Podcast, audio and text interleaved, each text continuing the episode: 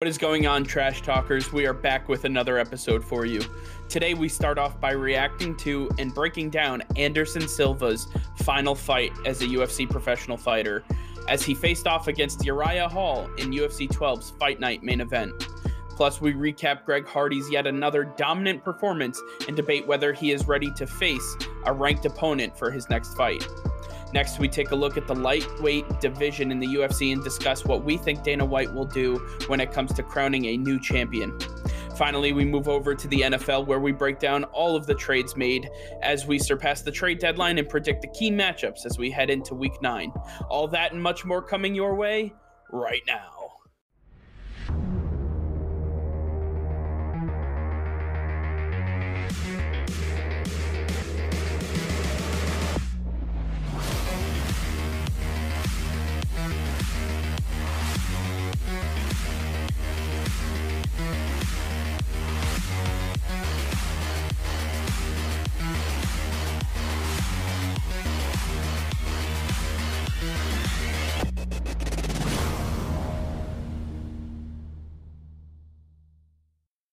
Nick, it was a very quiet week in sports, which is a little odd for us. Uh, you know, after coming off of weeks with the MLB playoffs and NBA finals and just consistent storyline after storyline. Uh, Khabib in the UFC. I mean, you know, we saw how much traction that got. Uh, this was a, a welcomed quiet week for sports in general, wouldn't you say? Yeah, it really was. And I mean, this is, I guess, what we can expect for a little while. I mean, there's no basketball, no baseball. We're, we're really left with the UFC, which is going on every week, and, and, and the NFL. Uh, I mean, hopefully COVID doesn't get rid of that one. um, yeah. Uh, but, you know, I'll take what I can get. I can't complain. Things are looking good. And you know, we, we've had a, a couple big days. At least today's a big day for not only the nation, but for the NFL. Uh, big trade day. Uh, it was it was interesting, and uh, we'll we'll have to get into it as we as we go through it. Yeah, for sure. Uh, I mean, the NFL trade deadline is, usually has a lot of movement either leading up to it, but uh, you know, lead, you know, right at the deadline, it seems to get quiet. This was a little different. It was pretty quiet, maybe a couple moves in the week, uh, in the week leading up to the deadline, and then, you know, all day on Tuesday there was nothing. Uh, well, just nothing happened. Yeah, and that that's usually how it goes. You never see any major trades on the day of the deadline. It's usually the the week prior. And so honestly this was expected especially with the way the the league is working, the season is going for a lot of teams. This kind of felt like it was going to be a dud. I didn't expect much from this. I didn't have high hopes for this trade deadline, and so uh, it, it kind of worked out the way I expected it to. Yeah, for sure. Um, all right, so let's get started. Uh, I want to talk a lot about the UFC today um, just because there was there was so much that happened, so much that went on that I feel like we should spend a considerable amount of time with it. Um, first off, we, we want to talk about uh, one of the fights on UFC 12's Fight Night uh, main card. Uh, Greg Hardy, uh, former NFL defensive player for the Cowboys um, and Carolina Panthers, he he had some his struggles early on in his UFC career. Uh, you know, I, I, can remember watching him early, and he used his inhaler uh, in between rounds, and you know that cost him the fight because you can't do that in the, in the UFC. What do you mean? I can do that in the NFL. Why can't I do it in the UFC? Uh, you know, some things you just have to learn the hard way. Greg Hardy definitely learned that one the hard way. Um, so Greg Hardy defeated Maurice Greene to become 8 2 and 0 with one no contest, that no contest being the inhaler, I believe.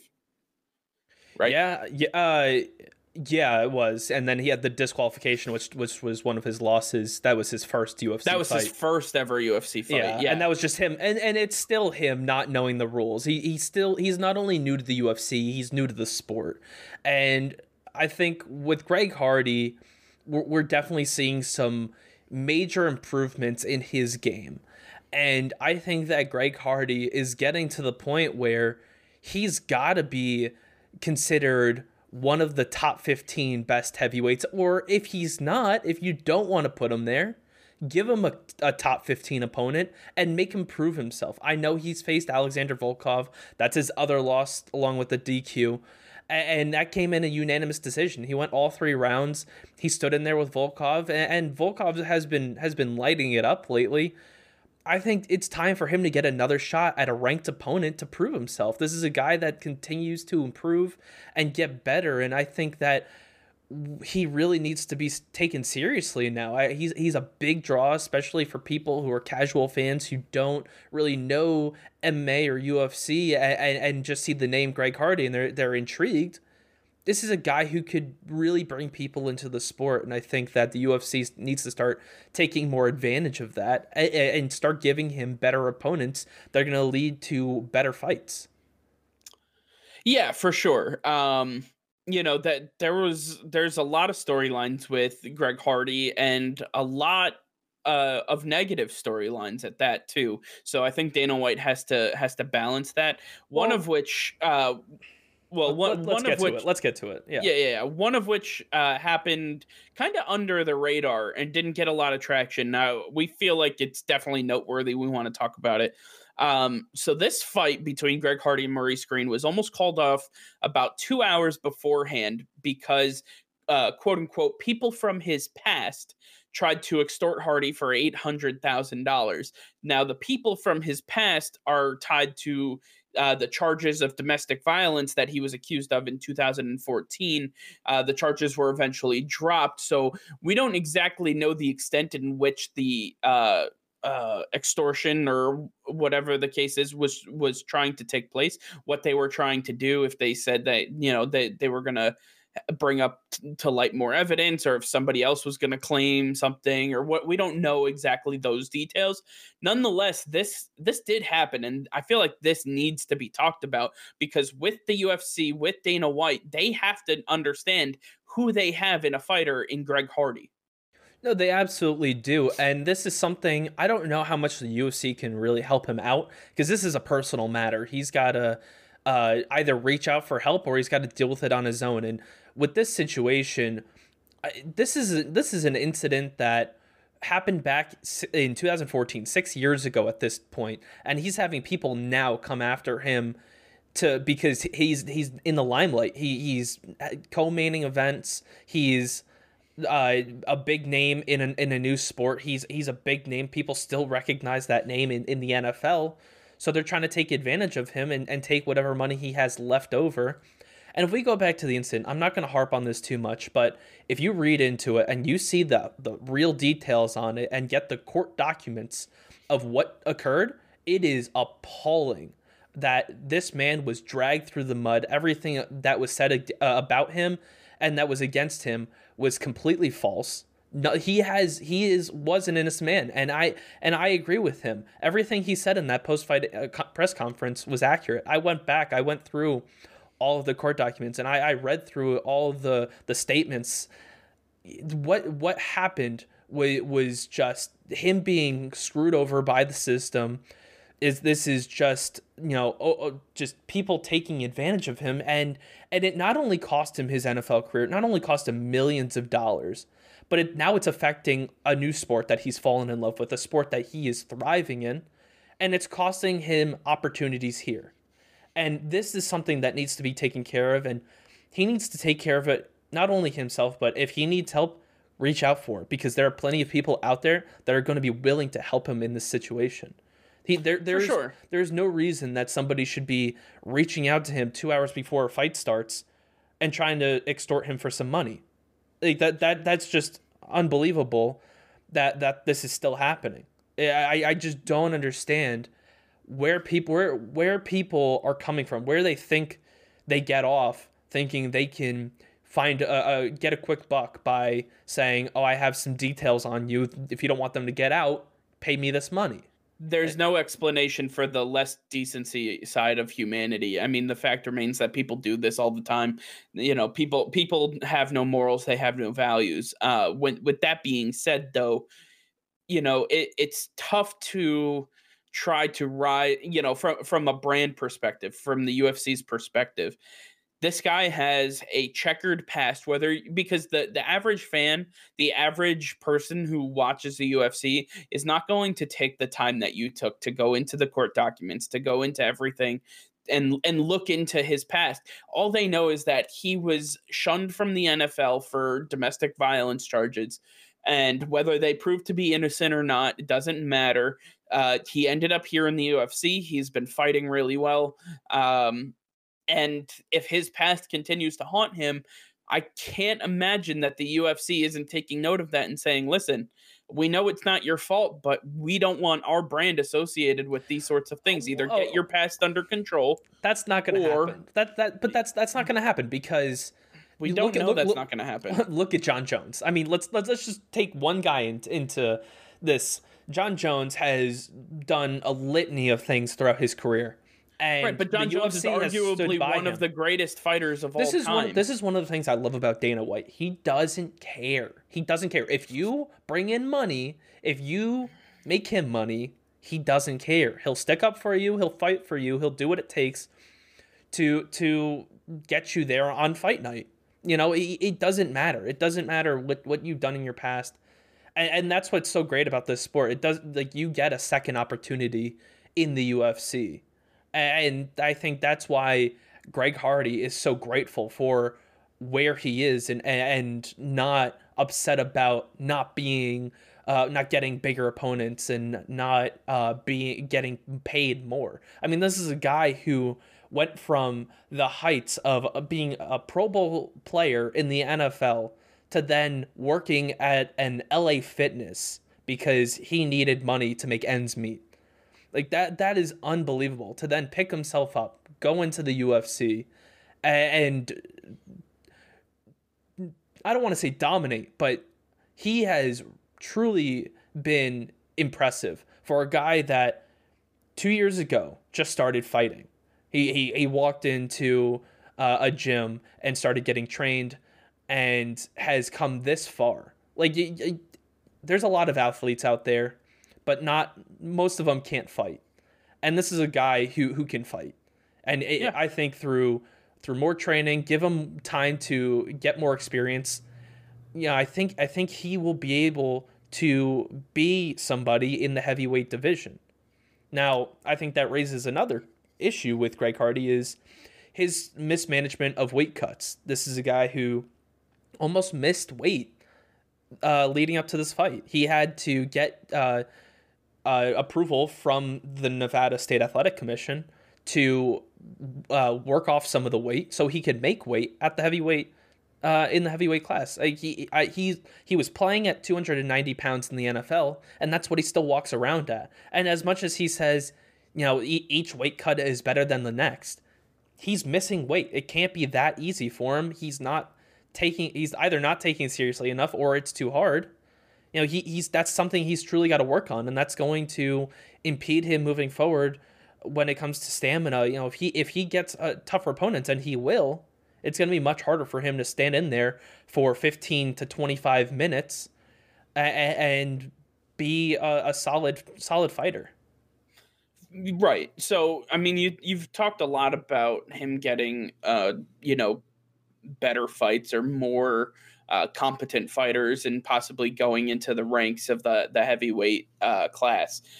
Do you think it's time that Greg Hardy receives a a bout with a ranked opponent? And if so, like how far, how, how high does that rank go? Does it go? Well, no, ten. Yeah, that's exactly where it is. He, he he's not going to get anything better than that. Alexander Volkov was the exception. He was a guy that's still on the rise, you know, and and making his way up in the heavyweight class in the uh, heavyweight ranks. But I think that that that was kind of reaching. I think Dana was reaching in that instance and thought Greg Hardy would be able to handle himself. And hey, he stuck in there for 15 minutes and went to decision and he lost unanimously. But right. Greg Hardy is getting better every time he fights. He's not going to fight now for another, you know, three, four months, and he'll be better the next time we see him. But I think he's he's in his mid 30s he's not getting any younger. If you want, if you're going to give him an opportunity to be something in this league and not just a journeyman, you've got to give him a ranked opponent now, and, and it's got to be somebody between top ten and top fifteen. It, it's somebody in that range, and there's plenty of good guys that that would be up for the challenge. I think that would that would really uh, give him a good fight. I think that's so give something... me give me two or three names that you could possibly see Greg Hardy go after because I I, I believe that he has the skill set and the the um ability to to beat these guys. Uh, I, I just I want to hear you know who you think he best matches up with. Who who would be a uh, name that you would want to put on a UFC card, whether it's you know a, a co-main for a fight night or if it's a, a main card for a pay per view. Yeah, I mean, I would probably look at number fourteen and fifteen in the heavyweight division. I'll start with Marcin Tybura. I, I believe he is the uh, training partner for Jan Blachowicz. Uh, I mean, you guys can correct me on that if I'm if I'm wrong, but Tybura has been pretty solid. He's a young guy. He's moving up. He'll be he'll be great in the heavyweight division. He ha- he has a bright future, and I think this is a great place. I think this is a great fight against Greg Hardy. You know, these guys are going to go at it. They're they're very um, very aggressive strikers, and I think that it'll be a good fight. And I think one thing that Greg Hardy is missing is he hasn't had somebody who's rung his bell, who's who's really taken it to him.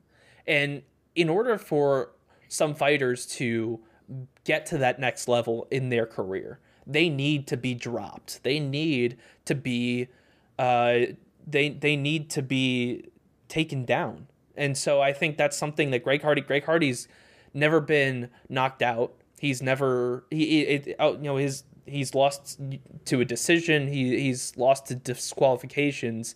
He's lost to an inhaler, even though you know that that happened afterward. He ended up winning that fight.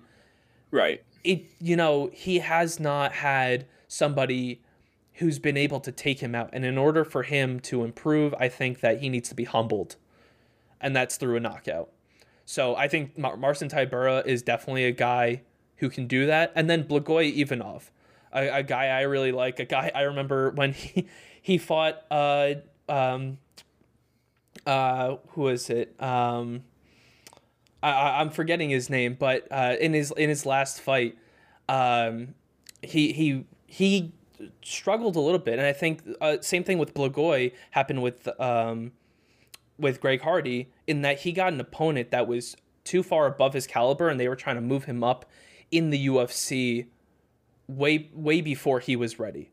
And Blagoy, yeah, he has previous um, experience fighting in, in other promotions and other forms of MMA, but I think that uh, Blagoy has a lot of potential in the UFC, and he would be another great opponent for Greg Hardy.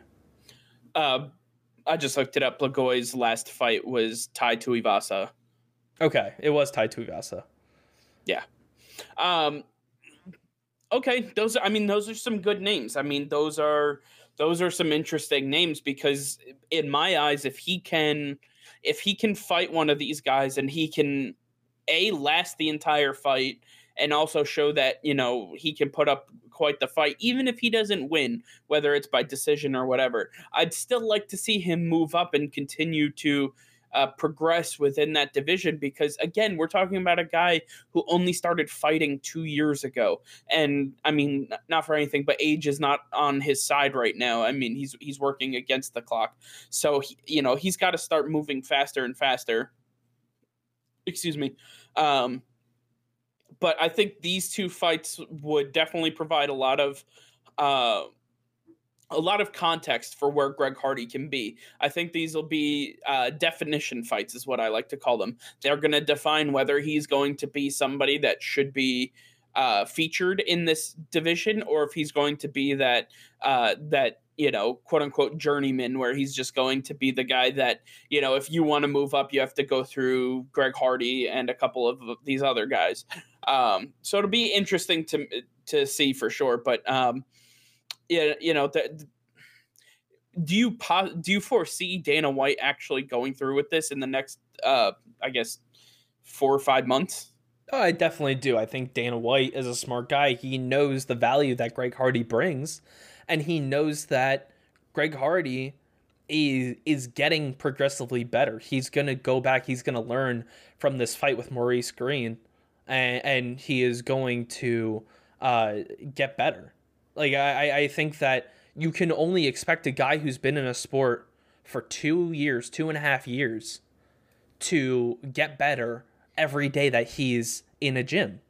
Like the right. you got to think the NFL. Think about when you know he was in Pee Wee football and he just learned how to tackle. Well, now he's going to learn to hit harder. Now he's going to learn techniques. He's going to learn swim moves and and pass rush moves and all these things. He, once you learn the basics, then you can dive into the nitty gritty and you can start to to then learn more.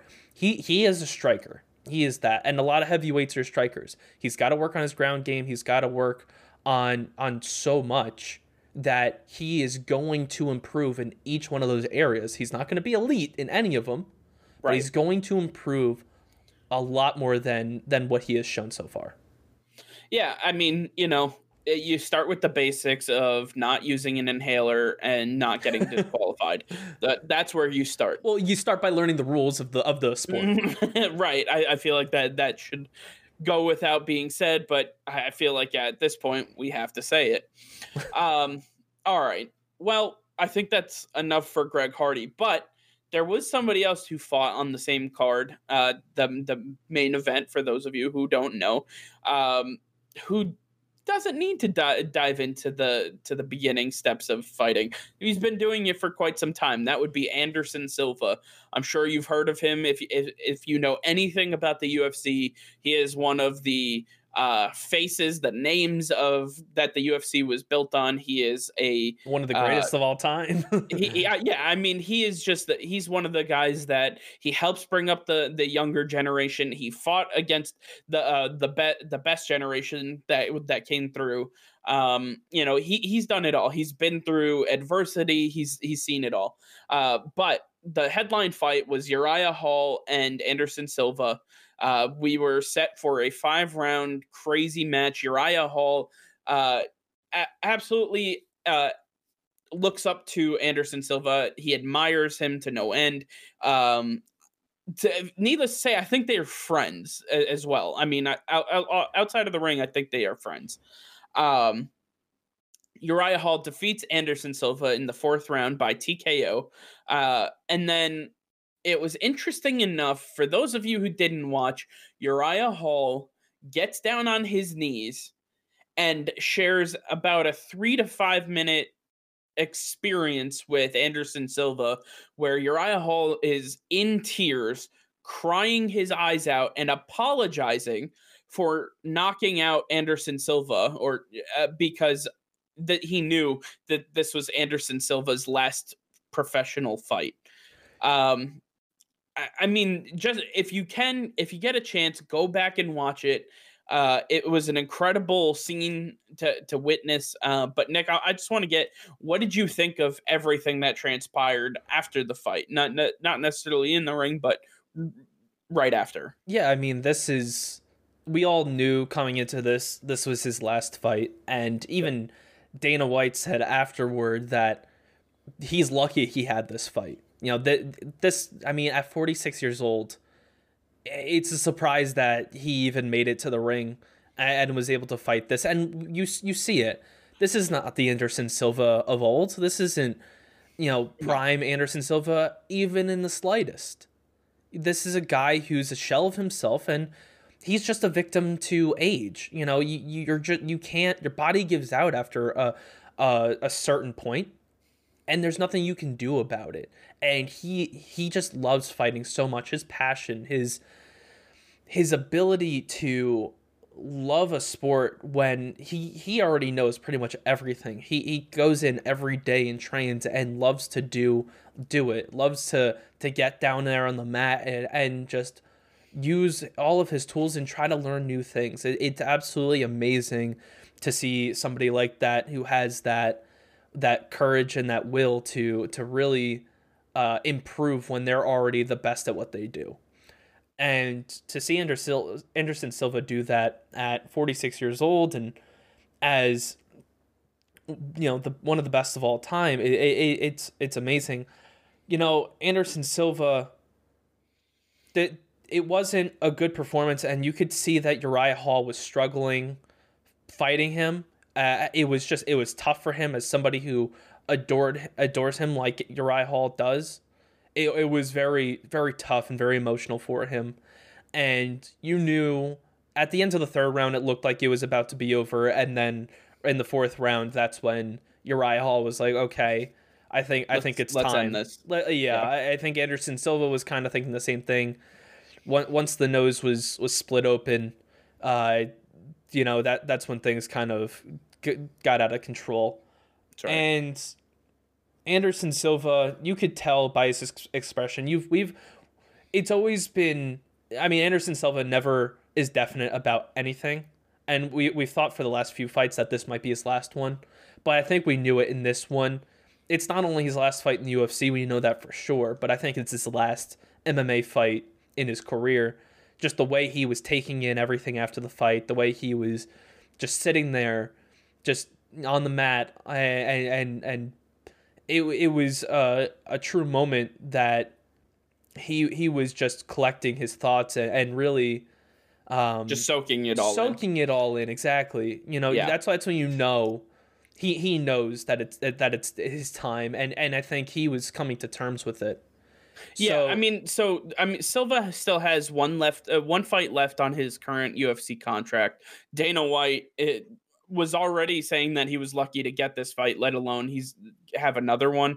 Um, do you think Silva fights anywhere else outside of the UFC? If he does, he get another promotion anywhere else? Do you think he continues on, or does he just stay as like a coach or Well, a, this- and a mentor? that's kind of the problem is there are other promotions that will seek Anderson Silva out because of his name, because of who he is.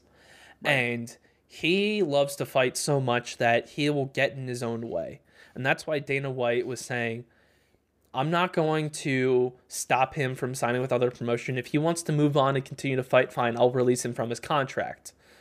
But it's up to his family to really get on him and, and really stop him from fighting again because his body can't do it. He he doesn't have the stamina, the the the power to do it anymore. He just doesn't. And Right. he someone's got to stop him from hurting himself. You know, he he he suffered devastating injuries in his career. And this is he's at a point where if he gets injured like that again, it could have severe implications on the longevity of his of his health, of his life. And this isn't a sport where you fool around. No. You can't take risks like that. And his sons have been saying for the last few years, Dad, you need to hang it up. You need to stop. Like I, I'm scared for you. And I know he's listening to him, but this time he's really got to listen to him. When they say it's time, he's he's got to stop. Th- There there's no there's no reason. You don't have anything else to prove. So Yeah. what are you fighting for? I know you're doing it for yourself. I know you could care less about the outside noise. But it's time. And if that No, it is. It is. And and Anderson Silva, you know, he is going to be revered as the guy that we saw years ago. He's not going to be the guy that Uriah Hall beat. That's not who we're going to remember. I think he needs to leave it at that. As as tough as that may be, and you know what? Let him be a coach. Let him be a mentor. Let him be somebody that you you uh you know you can fight with in you know as you train uh, let him be somebody you know for that purpose. But prof- professionally speaking if fighting in front of crowds fighting you know it, on uh, promotions and for events i just don't think that you know his body can sustain it anymore. I mean just going back to this fight you, you saw we you know we're watching it obviously separated we, you know we're not together but we we were on the call with each other and you know it- we, the for through the first three rounds we're like okay I, I don't know if he's either tired or if he's just getting ready for the championship rounds. Like what is he what what's the game plan here? And then as soon as the fourth round started we he was just gassed. There was no question about it. He was not uh, he was just not there. And I I I think that is the the biggest telltale sign that if your body, as much as your mind is in it, if your body can't do it, you have to hang it up. You're going to risk major injury and major consequences to your health if you don't. Yeah, I mean, I, I think we expected Anderson Silva to start out that fight the way he started out every other fight in his career. He moves around, he doesn't throw a punch, he doesn't throw a kick, he just wants to feel you out. He wants to get a feel for what you're trying to do. And he'll take his time. There's no rush. He has five rounds, so why why why why rush it? And there's no crowd. He doesn't have to be a people pleaser like he like he tries to be. So there he could do what he what he wants when he wants. He can take his time. And he took full advantage of there being no crowd because no no one's there to boo him. So take as much time as you need. And he literally took four minutes out of the, the first round to just stand there and figure out Uriah Hall. And he landed some good shots. He had some good rounds in the beginning. But yep. he quickly dwindled off and drifted away from the Anderson Silva we're used to because his, he just can't do it anymore. So it, it's unfortunate to see, but like you said, we'll never remember Anderson Silva for what he is today we'll remember for him uh, remember him for what he was 10 years ago for yeah. the the unbelievable title reign he had and the destruction he caused in the middleweight division and for sure he'll he'll always be a pioneer in this sport. There's no doubt about it yeah, I, I, would even go as far as to say if you were to create a Mount Rushmore of UFC fighters for the UFC brand, I would have to imagine that Anderson Silva makes his way as one of those four heads etched in stone for this brand. Uh, because there is no UFC the way it is today without somebody like Anderson Silva to build to help build that brand and be uh, an iconic superstar for which you base your uh, pay per view events and your ma- your major money making events off of. Yeah, I mean, he was the first Jon Jones. He was the first Khabib. You know, there, there, he was the first person to come into the sport and absolutely dominate the best of the best. Right. So it, you don't see these these people, these fighters, all the time. They're once in a blue moon, and when you get to see them, you you get to you just sit back and enjoy them because it's not going to last forever. And as much as Anderson Silva wants it to, it that's just not the case. For sure. Um all right. I mean, you know, Anderson Silva looking to to retire. Well, as, as we noted last week and as as we were able to uh talk about a little bit, uh Khabib Nurmagomedov did retire. Um Dana mentioned he doesn't believe that Khabib is officially retired, which is kind of shocking because you know when you hear it straight from the horse's mouth, you tend to believe it. Uh, but Dana is under a different impression, and he believes that he will honor. Uh, that Khabib will honor his father's wishes to retire at 30 and 0. He currently stands at 29 and 0. Uh, Dana made clear the lightweight title is not vacant, and he will not vacate the title uh, until he knows absolutely 100% unequivocally that Khabib will not be returning. Um, I, it begs the question if you're in the lightweight division, what is going through your mind? I mean, what what should they be expecting, or even, I guess, to say, what should they be fighting for? Right? Yeah, I think that what Dana said, it it kind of makes some sense. And, and as much as we want to believe Khabib and think that he's going to keep his word, I think at the end of the day he's going to honor what his what his father wanted for him to retire 30 and 0. And I I agree with Dana. And we don't know when he's going to fight next, if he's going to fight next. It it's most likely going to be a while. But I think the what where the UFC and where Dana lucks out is that the lightweight division is kind of up in the air. There's nobody n- next in line to fight for the title. The next in line for the title is whoever wins that Poirier McGregor fight. So once that fight is over is over in January, now we're looking at probably a September October or end of or, or even further in, towards the end of the year having the title fight then. So Khabib has 14 months or so to figure it out whether he wants to fight or not. There's plenty of time. I think that I don't think there's anybody else that's available. Gaethje's not going to get another shot. Uh, you know, Dan Hooker, Uh, lost to Poirier, so he he's obviously not in line. Uh, you know, there there's just Tony Ferguson. Yeah, Tony Ferguson lost to to Gaethje, and I mean, well, I don't think Tony Ferguson would get the honor of fighting Khabib in his last fight when we just saw what happened to Justin Gaethje, and we saw what Justin Gaethje did to Tony Ferguson. So right, uh, as much as we've we've been waiting to see Ferguson and Khabib, it's never going to happen, unfortunately.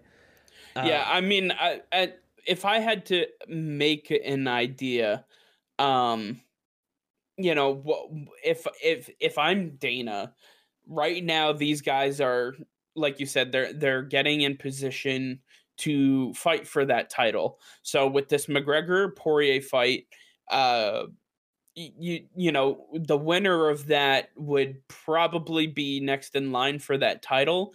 If it's not Khabib, right? If if he is truly done, I would have to assume that the winner of the McGregor Poirier fight has to fight Justin Gaethje. I think that has to be the next fight that happens because as as much as we want to return the on the assumption that Khabib is going to be coming back and he's going to be uh you know f- f- fulfilling his father's wishes of 30 and 0 or you know that dream the fact remains he promised his mom he wasn't coming back and there has to be some sort of secondary plan in case that does not happen um and like i said if if Dana White doesn't vacate the title, if he does not allow for the UFC, uh, you know, the these fighters to to compete for a title, they ha- at least have to get into some sort of pecking order in which they should be able to fight for a title, whether it's Khabib or it's a, vaca- a vacated title, and then you know move on from there. I think right now it's just one jumbled mess where, again, you had Tony Ferguson who just lost to uh, Justin Gaethje. Gaethje lost to Khabib. McGregor and Poirier are fighting in January. Whatever happens there will be, you know, it would have to be in line for Justin Gaethje, and then Ferguson, I assume, would have to fight Poirier or McGregor, whoever loses that one, and then that would be your one through four after all those fights are considered. Yeah, I, I would agree that it has to be Gaethje would get if if the title were vacant, it would be Gaethje versus whoever wins this Poirier McGregor fight. I think that's without a doubt. What Dana will end up doing, even if Khabib says, you know, I'm not sure, even in say September, October of 2021, he's still not sure. That's where an interim championship comes into play. That's when you're gonna you're gonna have somebody for fight for that, and that'll be your clear cut number one contender until the title, the actual title, is available. And as much as I hate ice inter- interim championships, this is one instance where it actually makes sense. And I think that with the way Dana is talking, it'll be very difficult for him to strip Khabib if, of the title at any point. I, I think he's going to try to hold on to the fact that Khabib's father wanted him to fight one more fight and, and it's going to happen. He he firmly believes that and I don't think his mind is going to change in the next year. And it, well, it, I, th- I think that there has to be if you're well, McGregor, Poirier, Gaethje, Ferguson, whoever, you have to have a conversation with Dana and basically say, "Listen, there needs to be a firm date for him to make that final call because you can't wait for two years before this decision is made. This needs to be made in a year to 14 to 15 months max. I mean, that has to be the time frame in which you are looking for because these guys, this is what they do for a living. And if you're continuously trying to recycle an interim champion because your feeling is that somebody's going to come out of retirement and you want to preserve their right to be champion, I, I I can't imagine that that doesn't have an expiration date. That there has to, especially not just for these fighters, but for the viewing audience, for the fans of the sport, we have to be able to understand that there's an actual champion going to be crowned at some point in time. We can't just hold on to the to the uh you know the glory days of when Khabib was fighting. It, at that point just retire the entire division with him.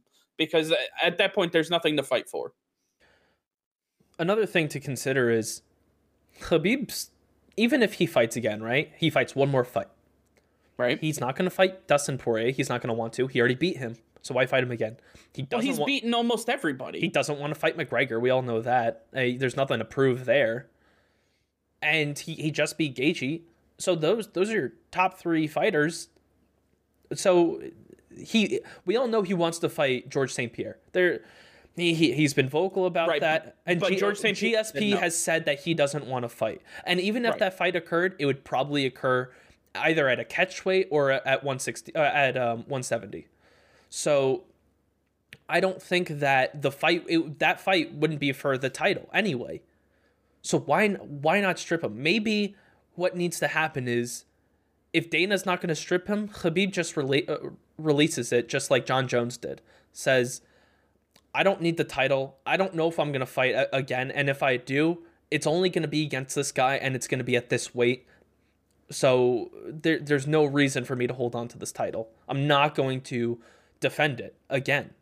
So why should I have it? Right. Um yeah, I just again, it's one of those situations where again, Khabib has beaten everybody up until this point. And we're at a situation where the people he hasn't beaten aren't in line to face him. So where do we go from here? And again, I think if he doesn't release it himself, Dana White has to have an idea, uh, you know, basically a, a drop dead date of okay, if he's not back by this point in time, this we have to release the the championship and have that pecking order ready to go because at this point, you know, not for anything as great as these fighters are if they're not fighting for a real championship it's going to hurt the brand. It, it is because it's much easier to sell a championship fight than it is to sell you know just just just names to headline a fight. And you know you you know we talk about it all the time. If there's not a championship involved they can't be or pro- most likely can't be the main event on a pay-per-view. And these are names that would headline a pay-per-view for sure I don't see Dana ever stripping the best pound for pound fighter. I, I, I he he loves him too much to to do that. He'd rather everybody fight for an, an interim championship than strip a guy like Khabib. That's just, that's how, that's just how, how, he, he, works. He has to, but he has to. Even even, even if 12 to, even 12 if to 15 months. Even if, even if it was a year and a half, he probably wouldn't strip him. I would I would be surprised if he did. I just think, as a business standpoint, you have to because then what are what are these guys fighting for? They fight to be the best, and you're not the best until you hold that belt. And that if that belt isn't on the table, again, I beg the question: what are you fighting for? It's that I mean, simple. I I mean I I know it, it, it's tough because on we all feel just like Justin Gaethje does. and interim championship means absolutely nothing. Throw it on the ground. It, it's yeah. garbage. It's a piece of metal, as uh, some likes to say.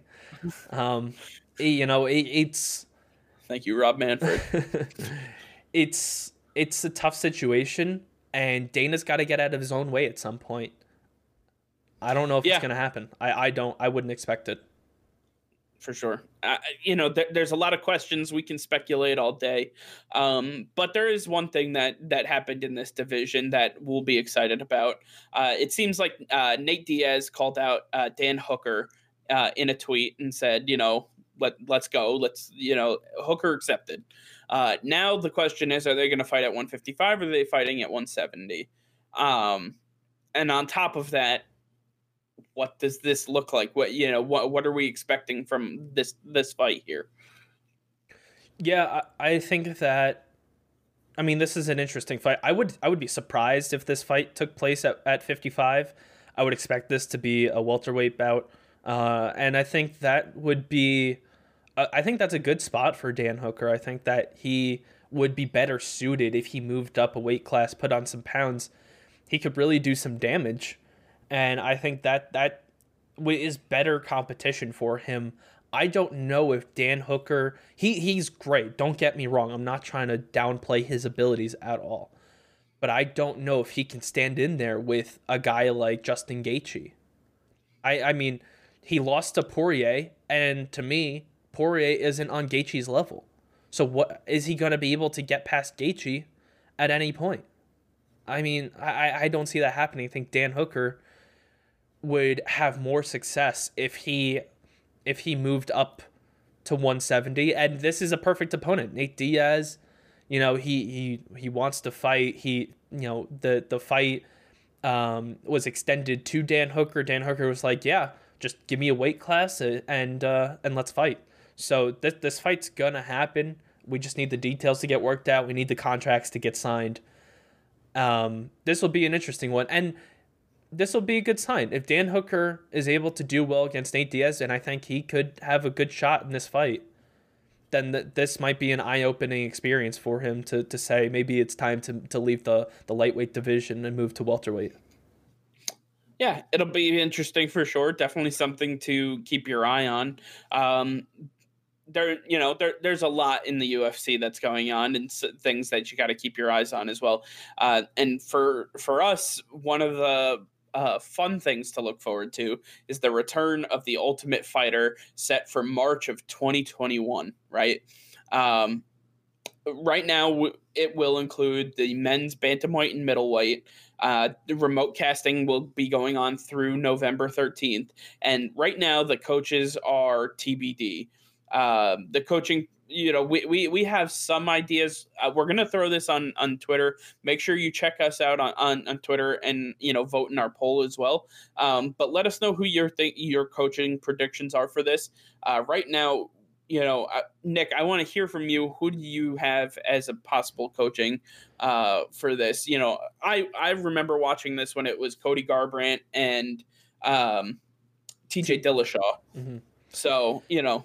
Yeah i think that I I didn't have one of these guys on my on my list of potential coaches until I saw a a tweet that Joe Rogan said something on his podcast in June of this year.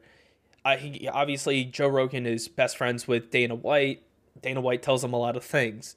Joe Rogan said on his podcast in June that not only is the Ultimate Fighter returning, but that Israel Adesanya and Paulo Costa are going to be the coaches, which is surprising. I would expect a guy like Israel Adesanya. That was number one on my list. I would love to watch that guy. He is he is money every time he talks. Every time you see him, he's money.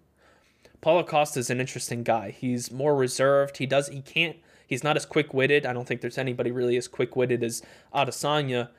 Uh, Paulo Costa is doesn't have. I don't think he'll be able to keep up with the the energy that Adesanya brings. That's because he's a bloated Ricky Martin. yeah, I, I think that, and, and I don't know who they're going to end up getting, who what kind of fighters they'll bring in, if they're going to be international or uh, if most of them are going to be from North America. But it's going to be tough for a guy like Paulo Costa who you know English isn't his second language, it's it's going to be tough TV. And at the end of the day, this is an a, a television series, so English got, is his second language. English is is is his second language. Yes, right. So if if a guy like that is speaking to mostly people that are, you know, that are English speaking, it might be tough for him, which isn't going to be good TV, and that's why I don't think he'd make such a, a great coach.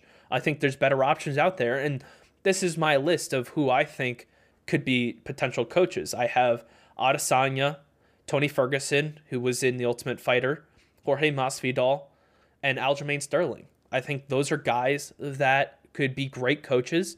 Uh, and this is perfect for Aljamain because he's fighting in December against Petr Yan for the for the title. Mm. So he'll have plenty of time. This you know they're they're starting up in March. I think that any any one of these guys would be able to be uh, they'd be great coaches first of all and i think they'd make for great tv yeah for sure um, Paulo Costa, yeah, I definitely raised some eyebrows. I don't think he'd be a very good coach.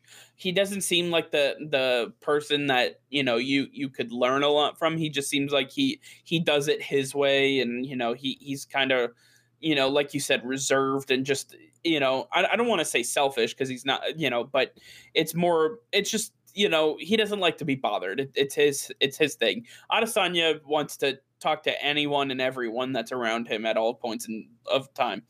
Um, out of your list, I would be very interested to see Jorge Masvidal as as the other coach. I think that would be extremely excite, uh, exciting to see him because he has a mouth of his own. On top of that, he is very good at coaching and mentoring, and uh, you know he has a lot to learn from. Um, and and he I think he'd be an absolute blast opposite of Israel Adesanya to to have on the same show. I think that'd be a really incredible match. Oh, it definitely would be. I mean, Jorge Masvidal is a sensation. He is I mean he he is a headliner by himself and so is Izzy. And right. if you put those two together, it's absolute dynamite. So it, to to everybody would be tuning in every single week to just hear those guys and, and what they have to say because you know you're gonna get some great takes here and there from these guys and it, it's gonna be uh, it's gonna be fantastic. So I, I I would that would probably be the ideal coaching setup for for this. Uh, it'll definitely be interesting though. I don't know if the Adesanya Costa is for sure. That's just something that I've heard from somebody who has connections. And that was in June when we thought the Ultimate Fighter was coming back this year, and that was coming back next year. So things could have definitely changed. Paulo Costa might not be interested. Adesanya might not be interested. We don't know how everything's going to play out, and this is something that we'll have to touch back on when we when when, you know, when we know more. For sure. And like I said, we're gonna we're gonna host a poll on our Twitter. It'll be up for the next week or so. We'll we'll go over the results next week. Uh, but make sure you hit us up at Trash Talk mm, uh, Media.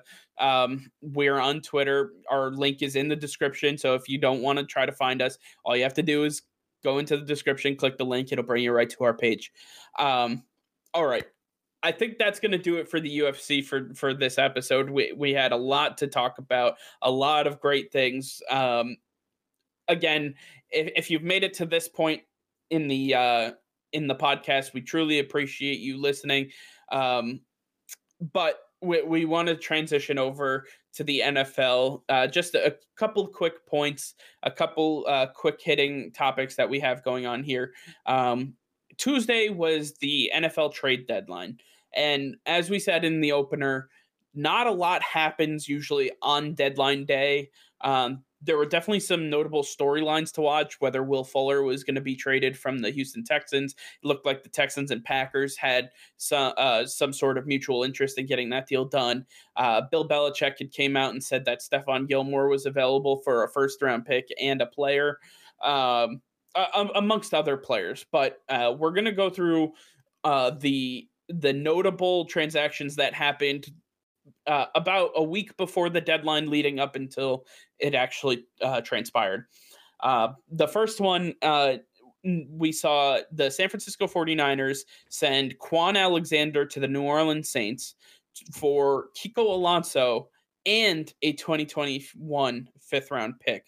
Uh, Nick, what did you think about this trade when you saw this? Yeah, this one doesn't really make any sense to me because when I think about Kwon Alexander and Kiko Alonso, I think they're pretty much the same. In fact, I think Kiko might be a little bit better because Kwon Alexander can't stay healthy. In fact, he's injured now. He's not going to be back for the Saints. So I don't think that you're upgrading that too much from from one guy to another and and now you're giving up a fifth round pick which could turn out to be a great player so I, I don't I don't like this for the Saints. I don't think it makes a ton of sense. You're getting rid of a guy that's been in your system for I believe three years now. So what what are you trying to do here? You're uh, you're obviously trying to contend for a Super Bowl. This is probably Drew Brees' last year. What what's the deal here? It this doesn't make any sense. Yeah, it's interesting for me. Uh, Kiko Alonso, obviously starting with the Buffalo Bills, right? And yeah, then the, the Miami Bills. Dolphins. Yep. And then the Saints, and now with the San Francisco 49ers. This man has jumped all over the place.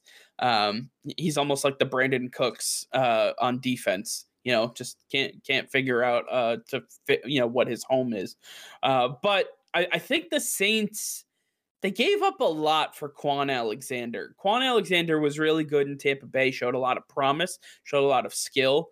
Um, not so much in San Francisco. I think they were looking to get rid of him. They were able to do that, send him to the Saints. The Saints lose Kiko Alonso, who hadn't done much for them necessarily, but they also gave up a fifth round pick as well. So I I would have to if I had to grade this, I'd give the San Francisco 49ers like a a D. I'd give the Saints uh, you know like a C plus. Yeah, I, I, I would probably agree with that. I I this probably benefits the the Niners more because they're getting a, a guy that's very similar uh, in uh, w- ability wise. They're getting a guy who can stay healthy a lot more, and right. they get a, a, fifth round pick out of it. you know, yeah. it, it, seems like it's a a win a win for them. It's it's definitely a loss in my book for the for the Saints. For sure. Um, then we also saw the you know the the New York Jets, the good old Jets. Gotta love, gotta love the Jets. Um, Avery Williamson, linebacker, traded to the Steelers along with a 2022 seventh round pick for a 2022 fifth round pick. Um, yeah, my thoughts on this are pretty simple. The Jets are in sell mode.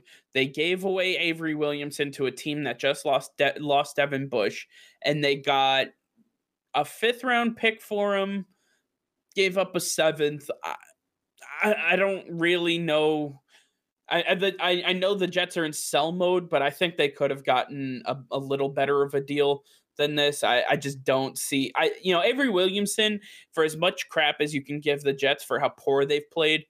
I think he's a better player than what he's being given credit for. Um, you know, well, when you I don't I don't want to put too much stock into Avery Williamson. I definitely don't think he's the guy that we saw in Tennessee. No, he's not that guy so, for sure.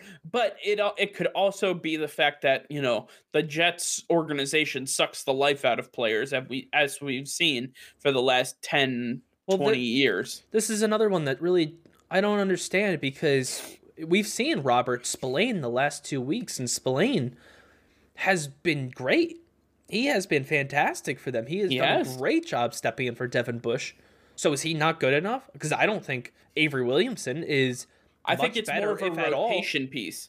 It's more of a rotation piece. Get him off the field in passing situations because he's slower He's not a great coverage linebacker. He's more a thumper in the run game. Avery Williamson can cover a little better. He has so when you sideline to sideline speed. Uh, so what you're saying is when Avery Williamson's in the game, run. When Spillane's in the game, pass. Okay. Right, but if it's if it's third down, third and seven, you're not going to run the ball unless you're the Minnesota Vikings or if you have Brian Schottenheimer calling your plays other than that, there is no reason that you would run the ball when Avery Williamson is on the on the field. I just I don't think that's never how I've ever seen the Steelers run their defense. They've never had a rotation. It's always well, been the, the, same guys out there. You've you've had uh, T.J. Watt, you've had uh, Devin Bush, and you've had Bud Dupree. Those three guys have anchored the linebacking group, and then, and they never get rotated out. So why would you do that now? And I think Spillane, he's only two games in. You got to give the guy a shot. He showed in his first two games that there's something there there's no better team at drafting linebacker than the Steelers. Well, and I think that's I think that's something that you're gonna that is working against you. You're talking about a team that knows what they're doing at the linebacker position, just traditionally speaking, from well, the they, 70s they like until speed. now. They like speed, and and Spillane doesn't offer that. Avery Williamson does, but I think right. I think you need a guy like Spillane to offset guy like Bud Dupree and T.J. Watt, two pass rushers. No, I, I understand that, but Spillane it, again is going to be used on, on running downs. He can still cover, not not to you know he can cover to an extent. Yeah, as we saw in his interception this past week. But the fact remains is that Avery Williamson is a better coverage linebacker. Spillane is a better run defending linebacker. And they gave themselves depth in case Spillane goes down, in case somebody goes down. They have that depth. And Avery Williamson's contract is up at the end of this year. So they really gave up a whole hell of a lot of nothing to get a depth piece. Because if again, if they have uh if they have Devin Bush, this deal doesn't get done. It's that simple. They're not even looking for this deal. But they they just wanted to make sure that they had a piece in place just in case something crazy happens. Maybe give some rotation, have somebody that can come in on passing downs. That it's that simple. They're just trying to bolster their defense in a way that they knew how. Correct me if I'm wrong, but isn't Devin Bush going to come back at some point this season? He's not done for no. the year. No, he's done for the season. Okay. I thought I I thought that he was coming back this season. I didn't think he suffered a career or a season-ending injury. Not career. yeah, no. Um, Devin Bush is done for the season. Um, yeah. Okay. He did. He tore his ACL. Okay. I just I just confirmed that, but that's what I thought. Okay. So, so I mean, hey, the the Steelers are looking good this season. I thought they would try to bolster their their secondary, try to get a defensive back in there, a corner. That's really what they need. I mean, Joe Haden's okay, and it kind of drops off from there. But Stephon Gilmore, they don't, and I I'm not really sure what their uh, their salary cap looks like. But I mean, I, I they, they obviously they're a little they, they couldn't afford Stephon Gilmore. I know that he's too expensive for most teams. They're a little tight. Uh, they I mean they've spent a ton of money on defense, but they've also spent a ton of money on that offensive line. I mean, to keep the offensive line that they have intact, they had to spend money. You're talking about Maurkice Pouncey, you're talking about Alejandro Villanueva, um, David DeCastro, Marcus Gilbert. Those boys don't come cheap. And to to utilize to consistently have a top five, top three offensive line protecting Big Ben, creating holes in that running game for James Conner. Um, you know, especially in a division where you have a defensive line in Baltimore and Cleveland that can get after the passer pretty quickly. Now, I know some of you Ravens fans are going to get after Nick because he doesn't know what he's talking about about, you know, the Ravens uh pass rush with I, four only. Uh, but the fact remains that whether Baltimore can get there get there with four or five or six doesn't matter. They still put pressure on opposing quarterbacks, and they have that ability to do that. And with that, you know, the, the Steelers had to spend some money. Yeah, they had to spend some some money, and that clearly shows with their weak secondary. And it, you know they they've held up so far. They're obviously seven and zero. Oh. They can't be too bad. Well, uh, right, and you're talking about you know they did make a trade last year for Minkah Fitzpatrick. Uh, Fitzpatrick has been absolutely lights out since he, arriving in Pittsburgh. Uh, you know, basically revitalized his career because he was looking like a bust in Miami. Um, mostly just a, a, a scheme fit issue, not necessarily he didn't want to be there, just didn't fit, and that's fine. Um, but he has he looks like an all pro safety uh, that they got for cheap uh, in Miami. Oh, for sure. And I mean, he's not the only one. In the last year, we can say Minkah Fitzpatrick, DeForest Buckner, and Stefon Diggs, all guys that came at a, a first round draft pick price. But look how they've been doing. They've been balling out for their teams and, and really contributed a lot. But I, Absolutely. You know, Avery Williamson, he might fit in here for the Steelers. I think Spillane's got something. I think that there that he is going to be a star in this league. He'll he'll definitely be around for a while. I I'll be I'll be curious to see how the Steelers rotate them out and how they utilize them moving forward. Yeah, for sure. It'll be interesting to watch. Um, but you know the the Steelers they're they're in a great spot and they're not looking back. They're looking forward. So and they have every right to do so. Um, all right, let's move on to the next one. Everson Griffen, defensive end from the Cowboys, traded to the Detroit Lions for a conditional 2021 sixth round pick. Your thoughts on this deal?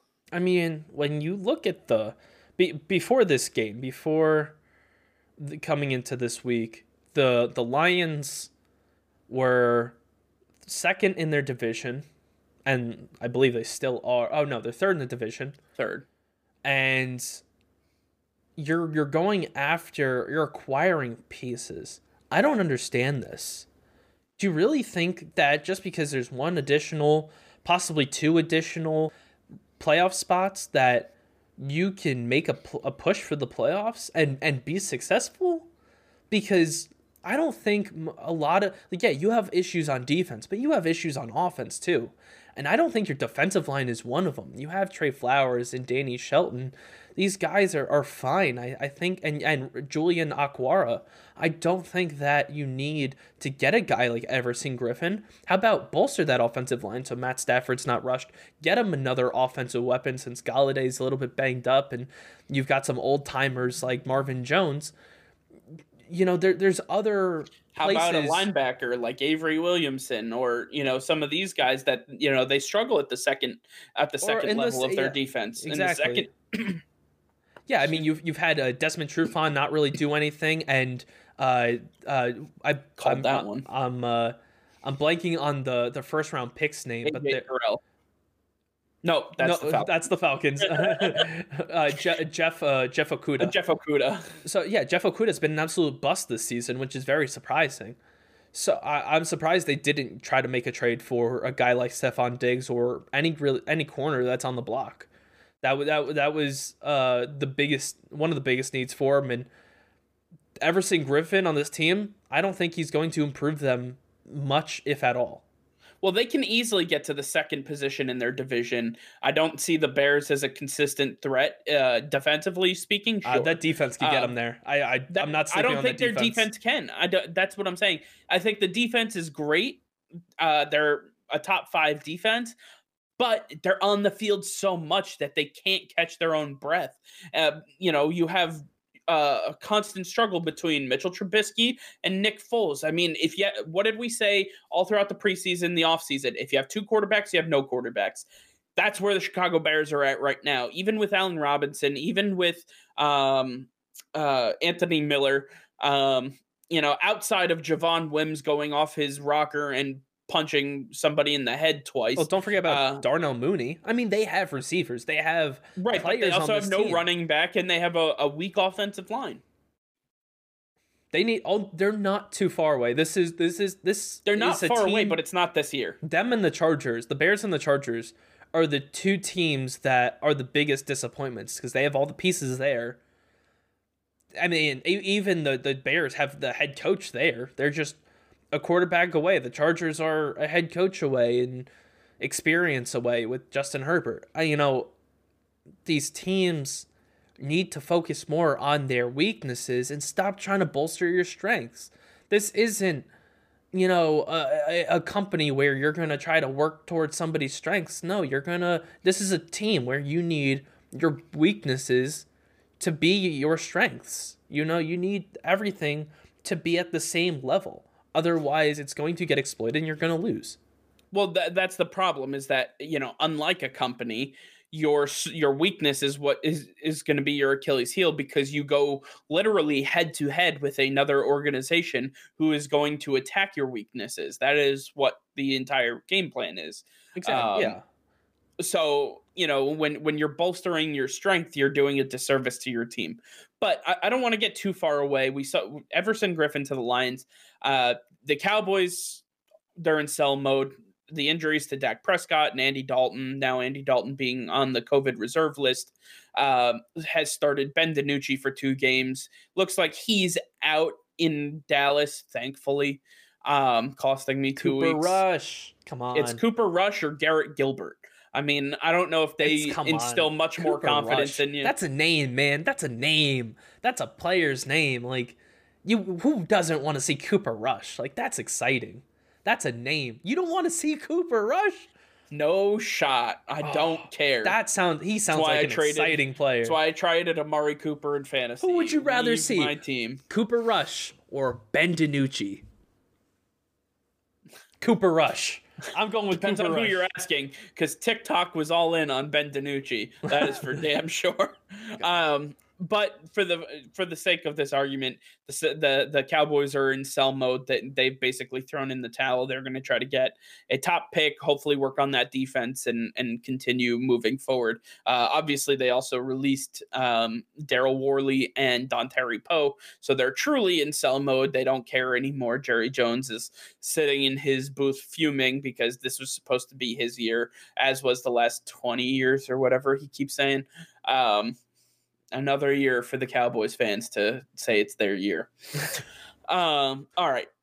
Two more picks and then, you know, we, we're out of here. Uh, defensive end Carlos Dunlap finally leaving the Cincinnati Bengals for the first time in his career, traded to the uh, Seattle Seahawks for offensive tackle BJ Finney, a 2021 seventh round pick. Uh, what did you think of this trade? I love this trade. I think it's a win win on both sides. I think that very nice. uh, yeah, Carlos Dun- Dunlap is a, he he's he's a great player.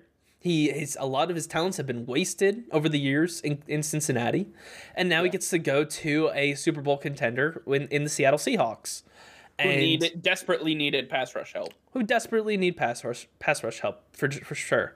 And then BJ Finney and a seventh round pick to the Cincinnati Bengals, who just signed Quinton Spain as well. Well, it turns out that they needed BJ Finney this past week. And, oh, and guess what? BJ Finney helped them le- uh, helped them to a win against the Tennessee Titans.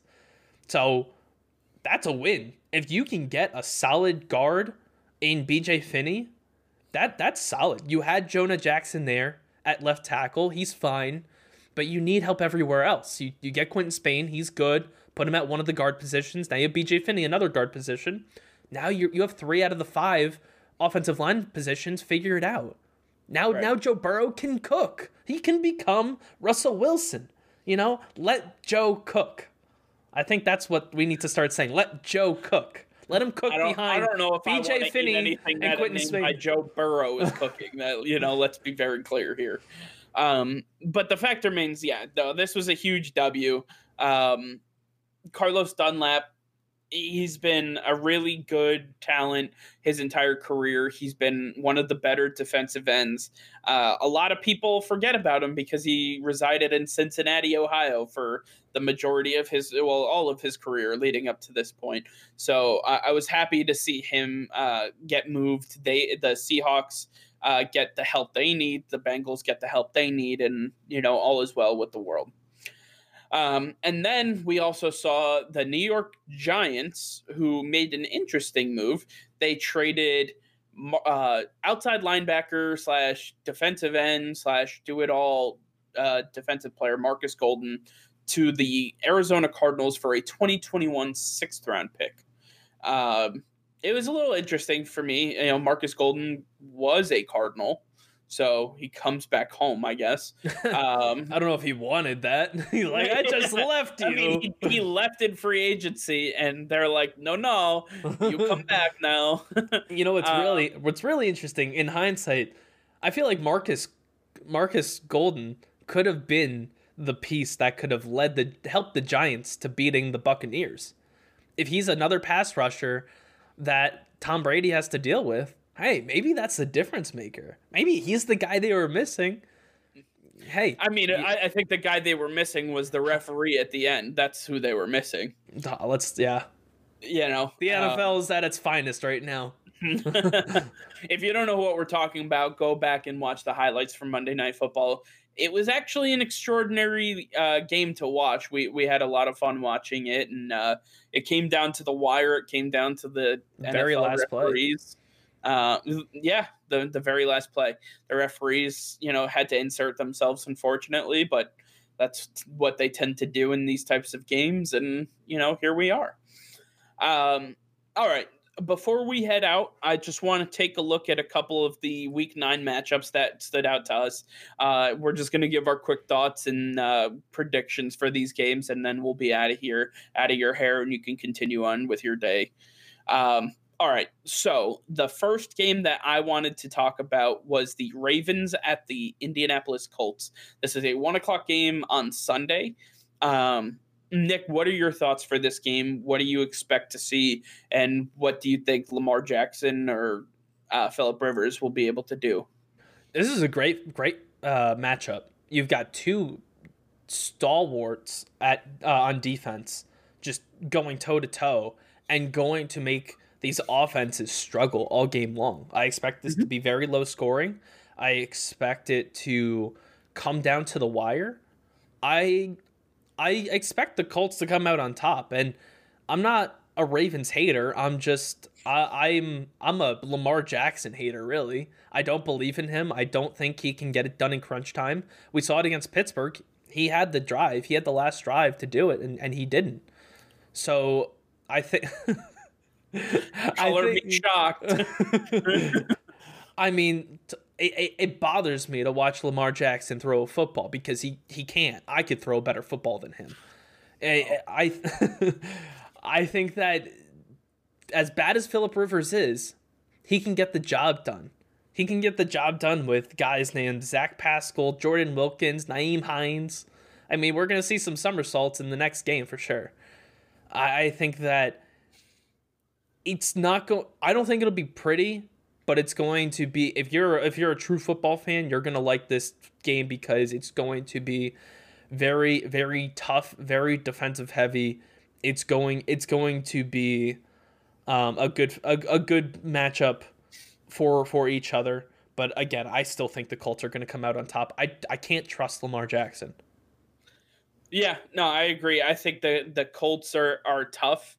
Uh, their defense is going to swarm Lamar Jackson, uh, kind of like the Steelers did. I think the Steelers gave a really good uh, impression of what can happen, and the Colts defense is much more athletic, much faster, much longer.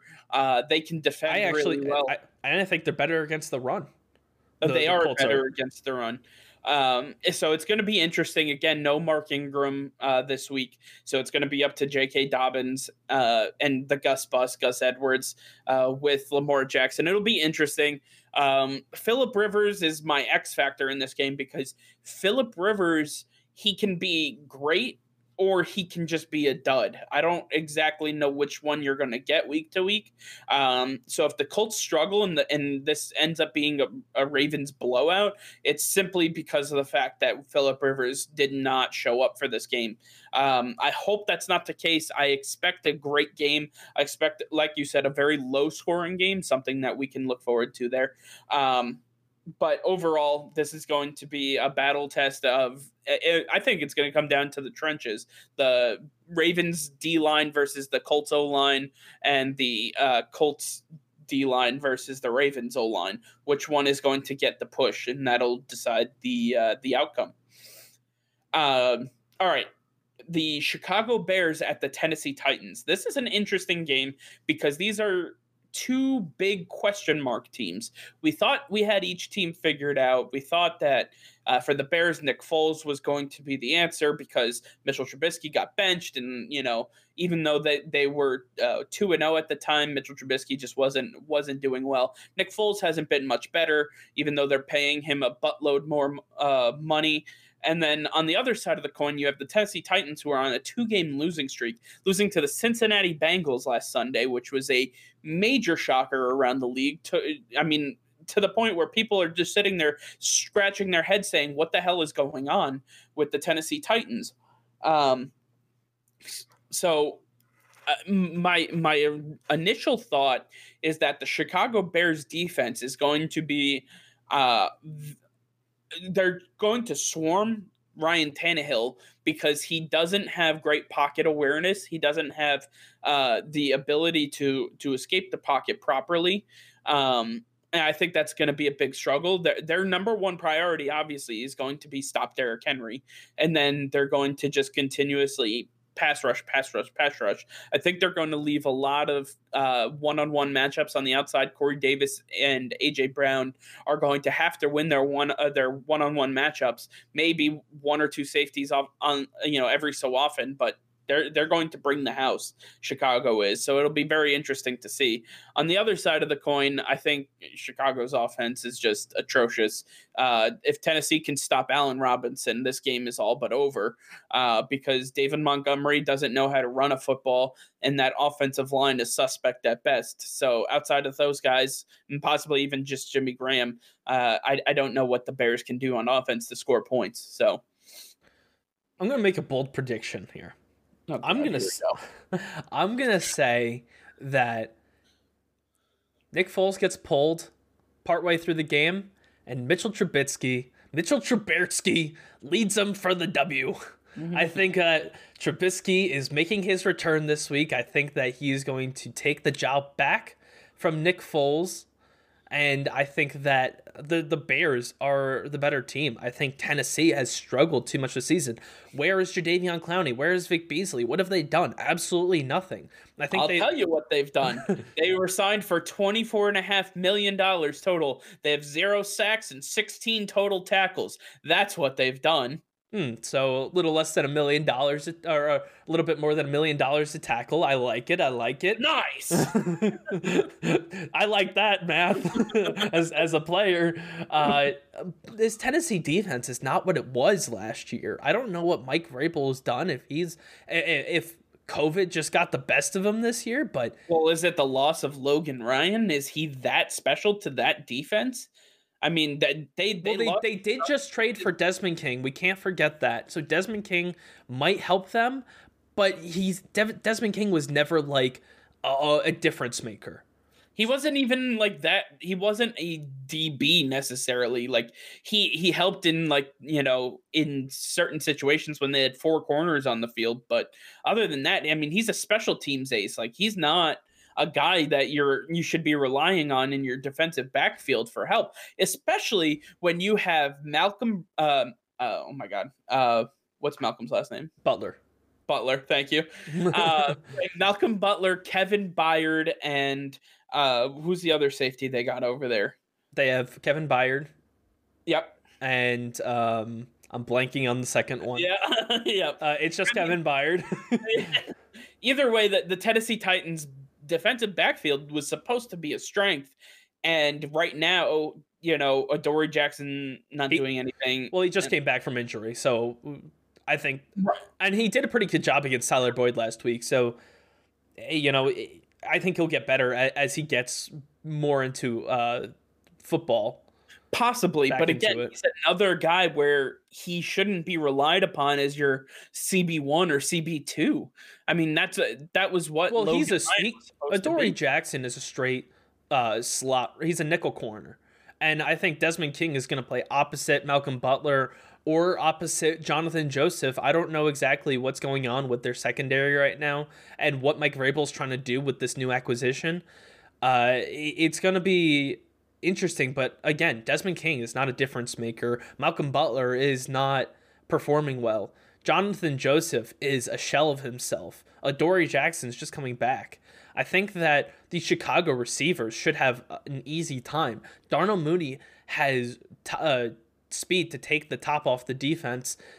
Allen Robinson is going to be a tough matchup for whatever outside corner wants to match up against him. He's going to get a ton of targets in this game and I think that uh, I mean you you have Jimmy Graham, who is has the most targets in the uh, in the red zone. I think that he he could play a factor, and I I'm still holding out. I think David Montgomery has the uh, ability to to break one of these runs off. I think that he's going to do it at some point. So uh, this is an interesting timing uh, that we're talking about this game. This was not pre planned. Um, I just got a notification the Titans will be releasing Vic Beasley on Wednesday uh, from his contract. On top of that, nice.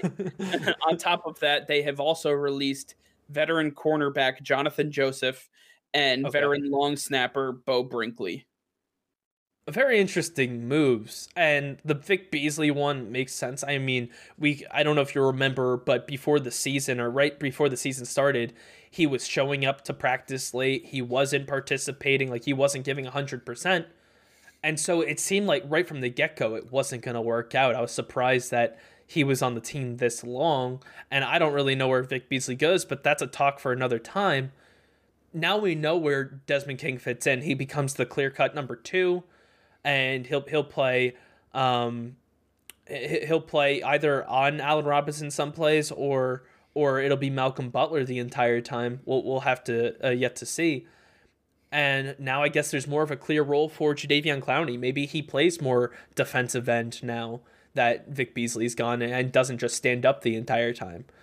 It's going to be interesting. The Tennessee Titans making some moves um, outside of the trade deadline. There, there, was a whole hell of a lot to uh, to break down there, but overall, like I said, the the Titans are in a predicament. They cannot lose a third straight game, especially to the the struggling Chicago Bears that if this if they end up losing this game, uh, they're going to be in a very very precarious predicament in which uh, you know they they might be overtaken in their division. Um, and no one, I mean, the Colts are, are there. You, the Houston Texans aren't out of it. Um, you know, they they have competition, and the Tennessee Titans don't look like the team that they had last year. It, it should also come to mind the the loss of Taylor Lewan has kind of sparked this this issue. They lost Taylor Lewan and then lost the, the following two games. So I have to imagine that has taken a severe hit to the morale and possibly play of this Tennessee Titans football team. I mean, I, am not t- completely sold on that just yet. I want to see more time. I think the loss of Taylor Lewan imp- will impact Ryan Tannehill more. And I, st- I haven't seen a drop off from Tannehill yet. I think with uh, Corey Davis coming back and uh, AJ Brown there now, I think that this team is going to start getting going.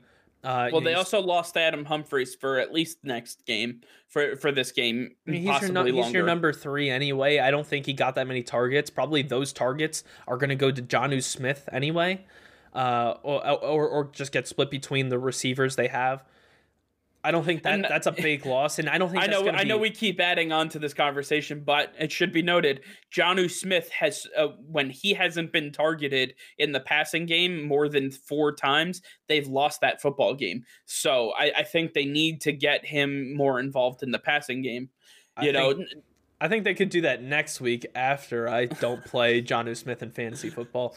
Um, but, you know, I think the Chicago Bears have the edge in this game. There's a lot going on with the Tennessee Titans right now. We we just listed it all and it just continues to pile on.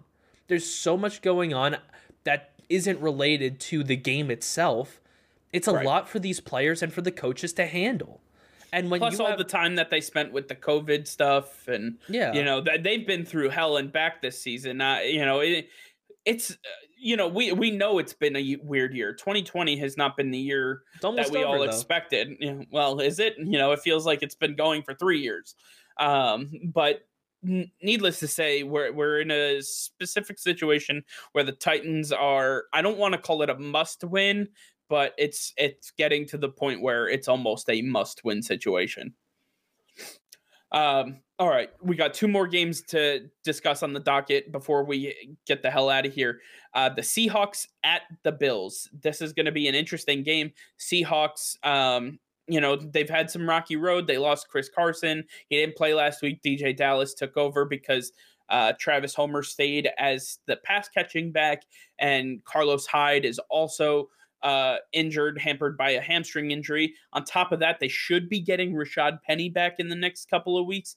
Don't know what he's going to look like coming off the the physically unable to perform list, the pup list. Um, so we'll see what that Seahawk. But uh, yeah, I mean, when you have Russell Wilson and DK Metcalf, it, it just seems like uh, you know Megatron 2.0 is just it's unfair. It's unfair. It really is. But that is my game within the game to watch. DK Metcalf and Tre'Davious White going head to head is going to be an extremely tall task for both players. Um, DK Metcalf, per, you know, we saw what he was able to do against Stephon Gilmore in the Patriots game. He, you know, he he was able to take the top off the defense. His, blazing speed kills defenses, and then his absolute mammoth strength to outbody any 50-50 ball should be like you know you can't take that away from him he's got to be double co- double covered at all times Yeah, and Tre'Davious White, he's been struggling with injury this year. I don't think that he is going to be able to handle DK by himself. That's not a guy as good as Tre'Davious White is. I don't think you can leave him on an island with DK Metcalf all game. I'd actually probably rather have DK against, I mean, uh, excuse me, I'd rather have Tre'Davious White matched up against Tyler Lockett the entire game. That's a matchup he can handle by himself. Then you can go and double up DK the entire the rest of the game. Hopefully Jamal Adams is coming back this week. We don't actually know yet, uh, but that would be a huge plus for them. Uh, to stop this run game, I mean, you need uh, Jamal Adams will help to stop Josh Allen from uh, getting out of the pocket. He'll stop uh, Zach Moss and Devin Singletary, who looked great last week. I think that the Seahawks should have an easy time. I don't see this being a, a good game, really. But the bill because the Bills have, have been uh, they've been getting weaker and weaker every single week, and the fact that they made the Patriots look like a decent team last week is really scary. That means yeah. the, the Bills are not who we made them out to be. They started out hot, and then they just dropped off. And it'll be. I'll, I'll, be. You know, I I will say this. I'll get just a little caveat to what you just said. Divisional divisional matchups play different. So no matter what you see in a divisional matchup, it usually plays out very different from uh, the rest of the schedule. Just for the simple fact that you know, when you get a play, you know, the team like the Patriots and the Bills together, Bill Belichick has seen Sean McDermott six, or I guess this would be his fifth time now. Um, you know, so he understands what Sean McDermott's trying to do. There, there's no secrets between these teams. It's just whoever's whoever makes their plays is going to win. That you know, it's that simple.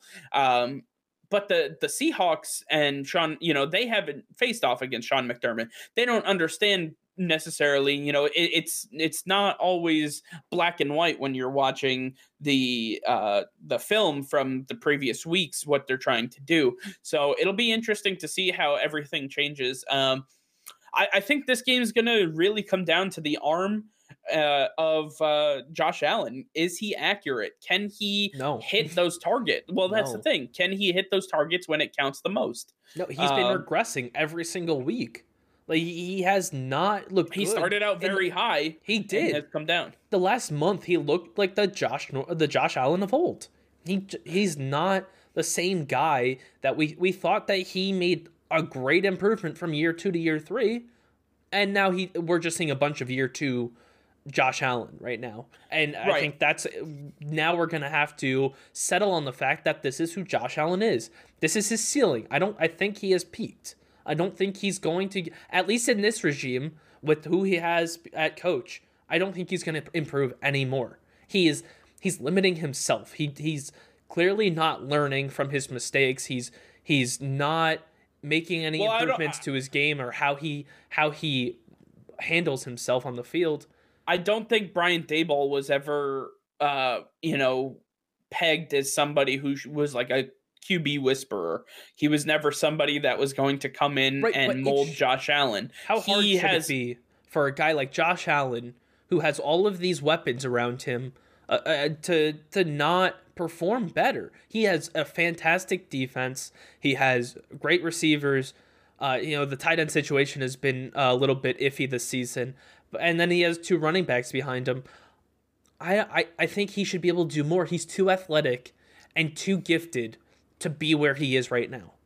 Well, and that's the thing. I think he relies a lot on his athleticism and his, his gifts to be able to play the game rather than his ability. Eh, you know, he hasn't worked on the mechanics. He hasn't worked on his precision passing. He's focused on, you know, okay, you know, my speed to get out of the pocket. I got to work on, you know, eluding tacklers and learning how to best protect my body outside the pocket and other, other things that, say, a Peyton Manning or a Brett Favre or even a Tom Brady never really had to worry about.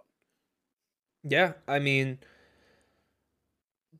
this is not going to be a good game for Josh Allen. This is not going to be a good game for the Buffalo Bills in general. This is going to be another big. This is going to be similar to what we saw the Seahawks do against the Niners. It's going to be a blowout. It's not going to be close. I, I, I don't expect anything big from the Buffalo Bills. I, I just don't think they have what it takes to to compete against a guy like Russell Wilson or DK Metcalf. it, it, it's the the cards are not in their favor in this one. For sure.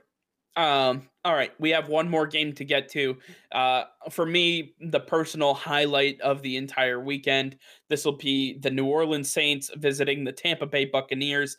Uh, this is the second matchup of the season. The first one happened in, excuse me, week one, uh, where the Saints were able to take down the Buccaneers 34 to 23. Um, in that game, you know, Michael Thomas, you know, played a little bit and um, you know, it, the, the Saints have been all over the place since then. So it's been really tough. They haven't had a whole hell of a lot to uh, work off of. It's been the Alvin Kamara show, maybe some uh, Jared Cook sprinkled in, but hopefully they can get um, Emmanuel Sanders back off the reserve COVID list. They're looking at possibly uh, getting Tre'Quan Smith more involved, but outside of the New Orleans Saints, I want to mainly discuss the Tampa Bay Buccaneers. The Buccaneers struggled against the New York Jets. Uh, sorry, the New York Giants. Nobody struggles with the Jets. um, the New York Giants gave Tom Brady a, d- a dose of reality when they were able to gain pressure on him up the middle. And I mean, it is no secret that Tom Brady struggles when they bring when any team brings pressure up the middle. He does not like pressure at his feet. And I think that needs to be noted moving forward in the season. Now, not every roster is going to have a Leonard Williams and you know the the guys that are going to be able to rush the Dexter Lawrence and such to to get there with just their defensive line. However, the Tampa Bay Buccaneers also add Antonio Brown coming in this season, uh, now he will be added for the week nine roster. Bruce Arians said they're going to look to get him the ball about 10 times. And then if that pack that particular package works, maybe it goes up to 30 times, but it won't be, you know, the the whole game. But we're gonna see a lot of Antonio Brown, whether he's on the field getting targets or if he's a decoy. What we don't exactly know what, what's in store. Regardless, Antonio Brown added to the t- Tampa Bay Buccaneers offense, already riddled with Leonard Fournette and Ronald Jones and Rob Gronkowski and Mike Evans and Chris Godwin when he comes back and Jaydon Mickens who made a, a splash uh, on Monday Night Football. You know, th- this Buccaneers, the the rich just keep getting richer. Yeah, this is going to be a different game than Week One. That you can't look at it in the same light. Week right. One, the Buccaneers were a brand new team. They had a ton of new players. They including Brady, like he was one of them. Well, yeah, Brady. I mean, the the guy who leads the offense didn't really know the system fully and and now he has uh he, he's much more um involved in that offense. He he knows the playbook very well now. And you're you're gaining a guy who was once considered the best wide receiver in the league in Antonio Brown. And a guy who I don't know if you still watch. Eh, I, I follow this guy on a lot of a lot of social medias. I've seen him on football fields over the last few months, and he hasn't lost a beat. He looks like the same Antonio Brown. I expect him with the way he works. I expect him to be at full at his full strength by the end of this game. I think that this is a guy who you can't take away his ability to run routes and catch balls and, and create separation. He he is exactly what Tom Brady needs. Tom Brady doesn't need the fastest or the biggest. He needs somebody who can create separation. That's why he loved Julian Edelman so much, was because he was able to create separation and he could throw him uh, throw him the ball really quickly. And that's why we, we, we saw that a little bit in that one game he had with New England last season he had he got I believe five or six catches on seven or eight targets, and I expect and a touchdown. And, and you're gonna see that and, and a touchdown. You're gonna see that exact same thing this week. He's gonna be utilized in the same aspect. They're living together, so I think that means they're, they're probably just talking about football constantly and getting Antonio Brown incorporated and talking about, hey, which plays do you like? Which routes do you like to run? What do you, you know, they're, they're talking about all these things and they they tr- they have a real friendship that that is going to show up on the football field. So that's something that is much bigger than what we've seen, especially in that week one game. You might it should what go ahead, go ahead. Uh, it should also be noted that Antonio Brown is very familiar with the system. Bruce Arians, the head coach and offensive play caller, or uh, you know, scheme developer for the uh, Tampa Bay Buccaneers, was the offensive coordinator for the Pittsburgh Steelers when Antonio Brown was highlighting Pro Bowl seasons uh, it, on, with Ben Roethlisberger at quarterback. Now he upgrades to Tom Brady. He's got one of the those great offensive lines again. He's back in Arians' system. He, I think he's going to shine. He knows his role. He knows that the scheme fits, and he understands exactly what the you know this uh, passing attack is trying to do. Uh, you know, maybe just a couple different verbiage here and there, but the the overall goal is, you know, he understands exactly what he Bruce Arians and company are trying to get done. Yeah, and, and real quickly, Chris Godwin might be back. I don't. I wouldn't say. I wouldn't count on it for this game because of the the finger surgery, and I don't know how much you can really trust him in this game. Gronkowski over the last three weeks has turned into the Gronkowski of old. He has, I mean, you, and which makes sense. You would think it would take five weeks or so for a guy who didn't play for an entire year to get back into football shape. It makes right. sense. So now you have Gronkowski uh, looking like the old Gronkowski. They didn't see that in week one. Mike Evans and and uh, Tom Brady have more of a connection now. You have uh, the offensive lines working better. The defense. Let's talk about the secondary. I mean, the secondary was nothing in week one, and look at where they are now. This is a top three defense in in the league, and it's thanks to Sean Murphy Bunting, Carlton Davis, and Jamel Dean. These these guys have been balling out for them. Antoine Winfield has been doing great as well as a rookie. I mean, the the everything for the Tampa Bay Buccaneers is coming together, and they're not even complete yet. This is a scary team, and it shouldn't be a problem for the the Saints. Now, I mean, you know. Uh, if we want to talk about the, the Saints real quick, you mean? It shouldn't it shouldn't be tough for the, for the Buccaneers. If we want to talk about the Saints real quick, like we like we mentioned earlier in the podcast, they traded away Kiko Alonso and they're getting Kwon Alexander, who probably won't be playing this game because he's injured. And we don't know if Michael Thomas is coming back. I mean, he suffered a pretty bad hamstring injury, and they're not going to try to rush him back. If you don't have, if if you're getting the New Orleans Saints that we've seen over the last few weeks, it's going to be an easy matchup against the Tom Brady and, and the Buccaneers. Yeah, and, I agree. And and you can attest to this as well. As watching Tom Brady over the years as a Patriots fan, you know that Tom Brady plays his best games against the best quarterbacks. You know, sometimes he'll struggle against some weaker opponents. Yeah, and and that's where because he can get complacent. But this is where he brings his A game, and I'll expect it. Right there, you, you know, I haven't I haven't lost I haven't lost them. Um, no, you're right. He he elevates his game to to match the intensity of the game that he's playing, um, which which has hurt him in in certain specific times. Uh, you know, when he felt like he was playing a lesser opponent, he he didn't necessarily always show out. Uh, the way he was supposed to. Nonetheless, uh, against a top tier opponent in his division, he's going to uh, try to make a statement. He's trying. He's trying to show out and show up and make sure that everybody understands that this Buccaneers team is for real because if they have another showing like they just had on Monday Night Football and the Saints are able to gobble them up and just absolutely obliterate them, we have a lot to talk about next week because the Buccaneers they have sold out for this year. Uh, you know, they are in a position where half their roster's gone next year with the salary cap declining be anywhere between 20 to 25 million dollars or more. Um, it looks like half of this roster is going to be gutted uh, just because they simply won't be able to afford them under the salary cap.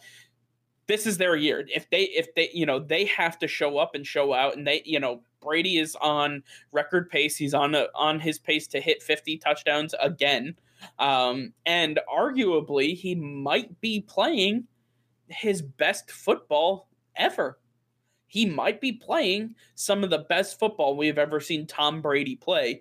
And that has, I mean, it does have a lot to do with the weapons around him. Don't get me wrong, uh, you know, but I don't want to take anything away from Brady himself.